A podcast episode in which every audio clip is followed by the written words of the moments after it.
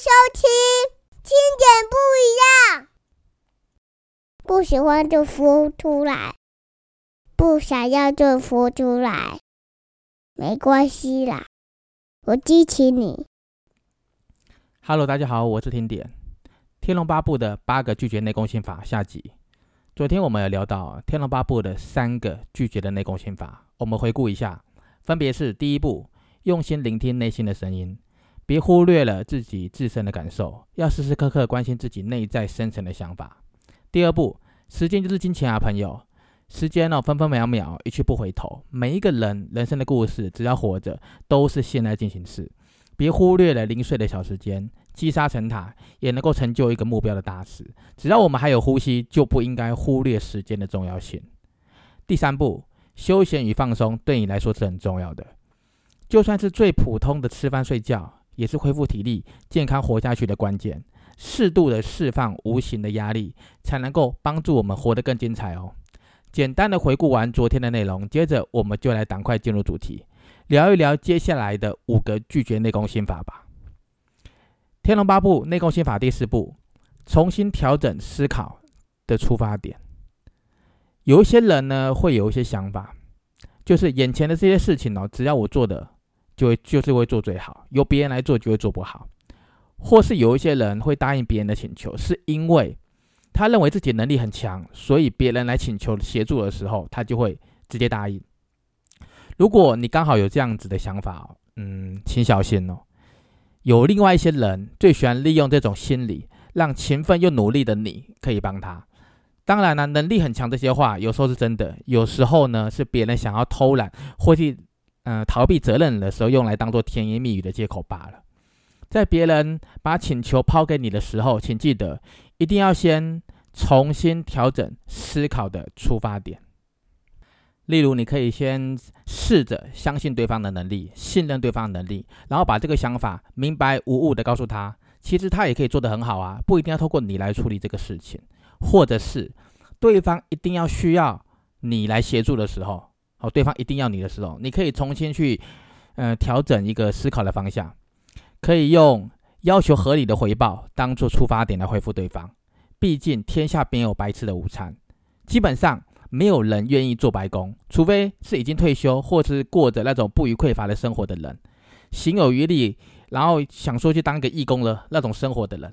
不然呢，大多数的人出社会就是为了打拼嘛，就是为了赚钱，为了求温饱，或者实现自己的梦想理想，或是有一些人是为了让那个家庭家庭的生活过得更好。工作就是一种付出和回报的关系，员工用能力劳力换取跟老板的合理的报酬，也是天经地义的事啊。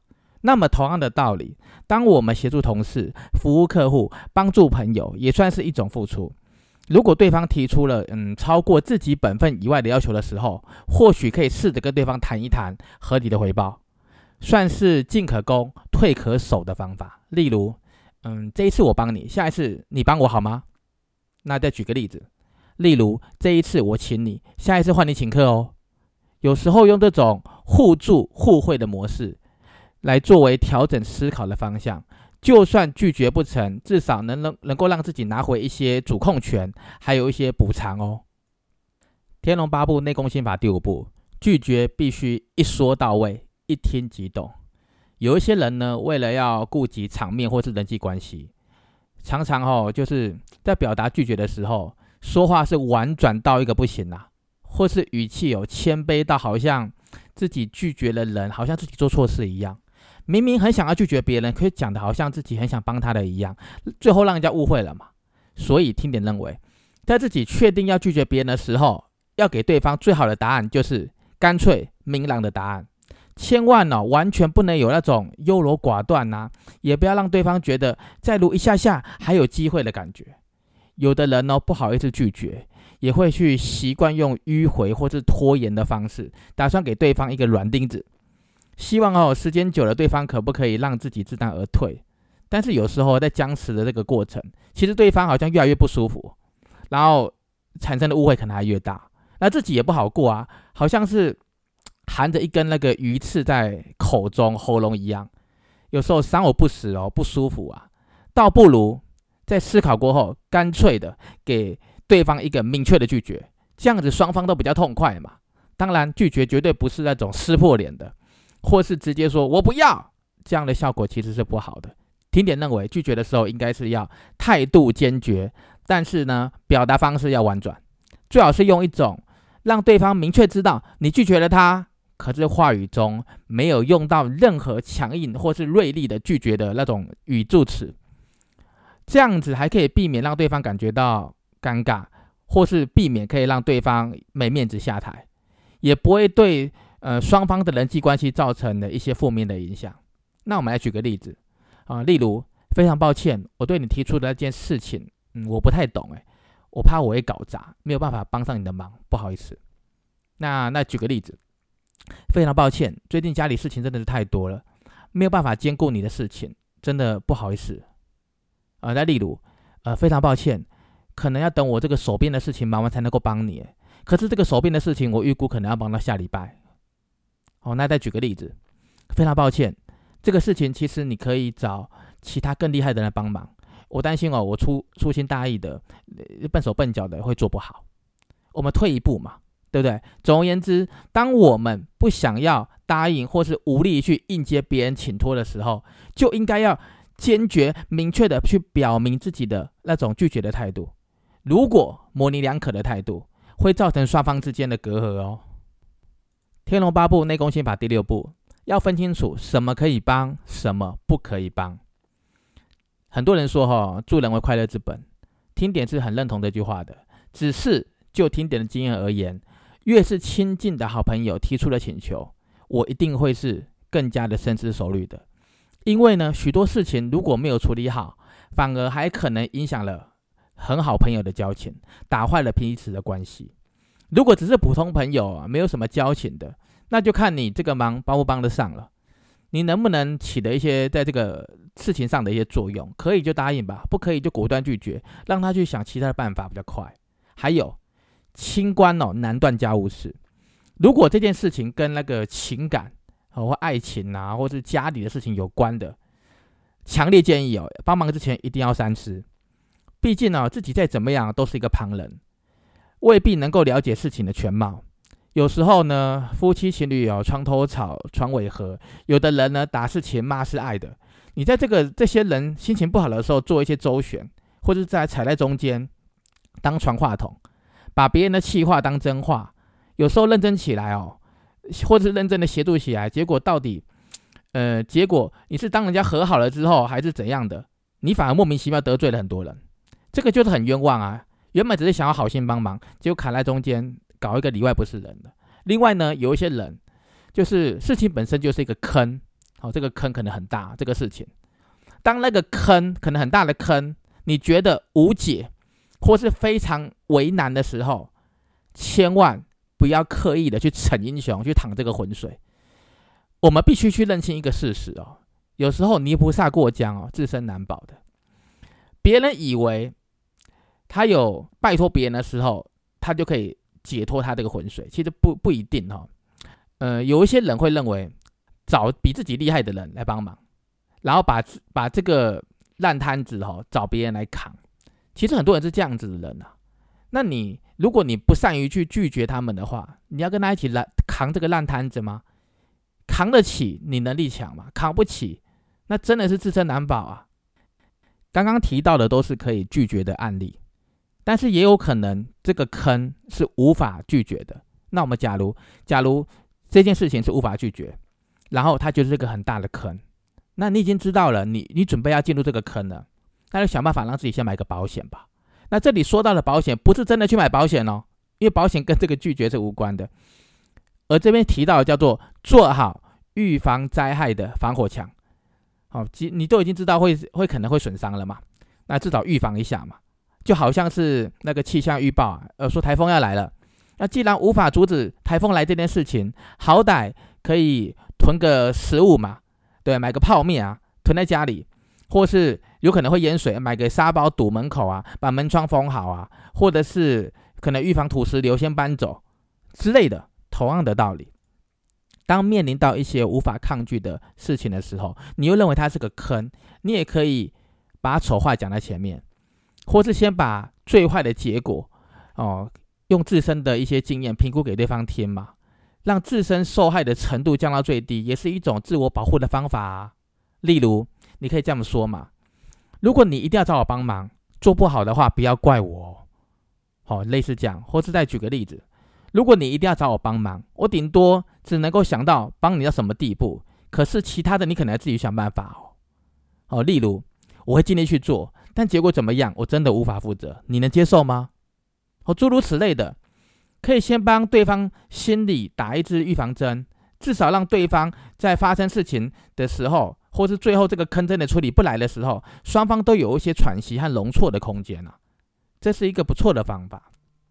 接下来呢，《天龙八部内功心法》第七步，量力而为。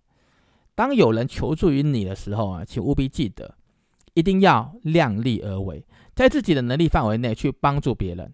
如果心里总是不太愿意哦，那就光明正大的拒绝吧，因为拒绝是你的权利啊，不是你的错啊。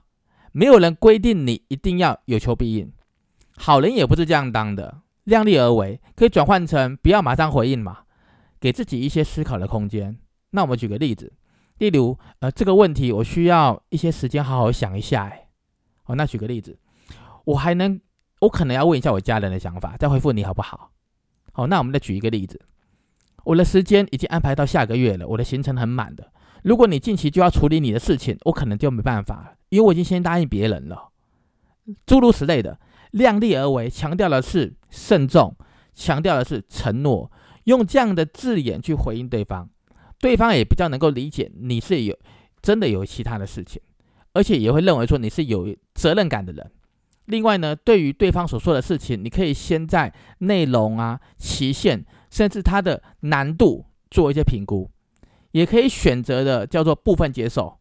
因为有时候就如同上一个举的例子，如果它是个坑呢，你全部坑都扛下来了，哇，那真的是自身难保。所以可以选择部分接受，选择部分拒绝，这样会让人觉得你是一个认真考虑之后的拒绝，也是一种重视他的表现。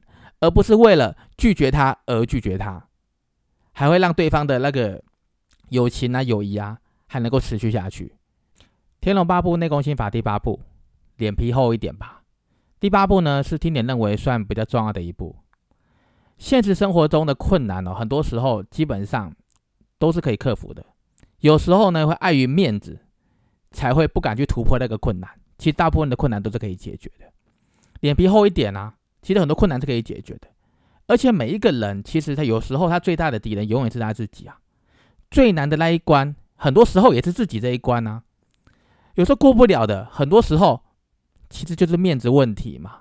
所以听点认为，有时候不要太在意别人的看法啦，因为太在意别人的看法，反而会让很多的人失去了自己。很多的错也不是真的错啊，很多的难关也不是真的难嘛。问题在于有些事情。有没有脸皮嘛？脸皮够不够厚而已。那我们回过来看，昨天我们提到金庸大师笔下的乔峰，他是一个武功高手，算是金庸大师众多作品之中很少数的，一出场便是嗯名动江湖，而且是武功非常高强、武艺超群的主角。但是呢，最后的下场却是让人家觉得很不舍，啊很不舍啊，很可惜。因为呢，乔峰是觉得忠义难两全呐，于是最后决定，呃，自己自尽自尽于雁门关前面。或许金庸大师这样的铺陈，是为了让这个故事更有张力，更加的戏剧化。但是回到了现实面，我们可以获得一个启发：我们自己的价值不是靠别人给的，而是自己建立自己的价值。很多时候呢，你想要活得更加精彩，活得更加自在。只需要做一点事情就好了，叫做脸皮厚一点嘛，就能够让我们的生活，让我们的生活过得更好。有时候呢，脸皮厚一点，搞不好你还比那个功夫大侠快活多了。当然啦，脸皮厚这一个也是需要一个拿捏的功夫，不要变成不要脸。脸皮厚不能变不要脸哦，啊，所以行走江湖要适度的帮自己敷上一个面膜，增加一点脸皮的厚度。对待别人的请求，有时候可以用另类的方式，幽默啊、俏皮一点的方式拒绝掉，或许还可以迎来更好的效果。听点分享到这里哦，以上八个内功心法，其实还有很多很多的妙用。欢迎大家可以直接下载或多多分享，有时候回听一下，有时候回想一下，不同的时间、不同的年纪、不同的任何的地点，都可以回听一下。属于个人风格的拒绝招式，可以让你有一种无师自通，甚至有时候你还可以利用这些心法自行研发。只要拒绝的功夫运用的好，可以克服向别人说不的恐惧，还可以让自己增加一些自信。而且在人际的关系当中增加一些魅力，还能让别人觉得你变得更加的圆融，变得更加的坚强。如此的从容自在，还可以拓宽人生的宽度哦。今天就聊到这里喽，谢谢各位大家收听，我们下周一见啦！谢谢收听，听点不一样。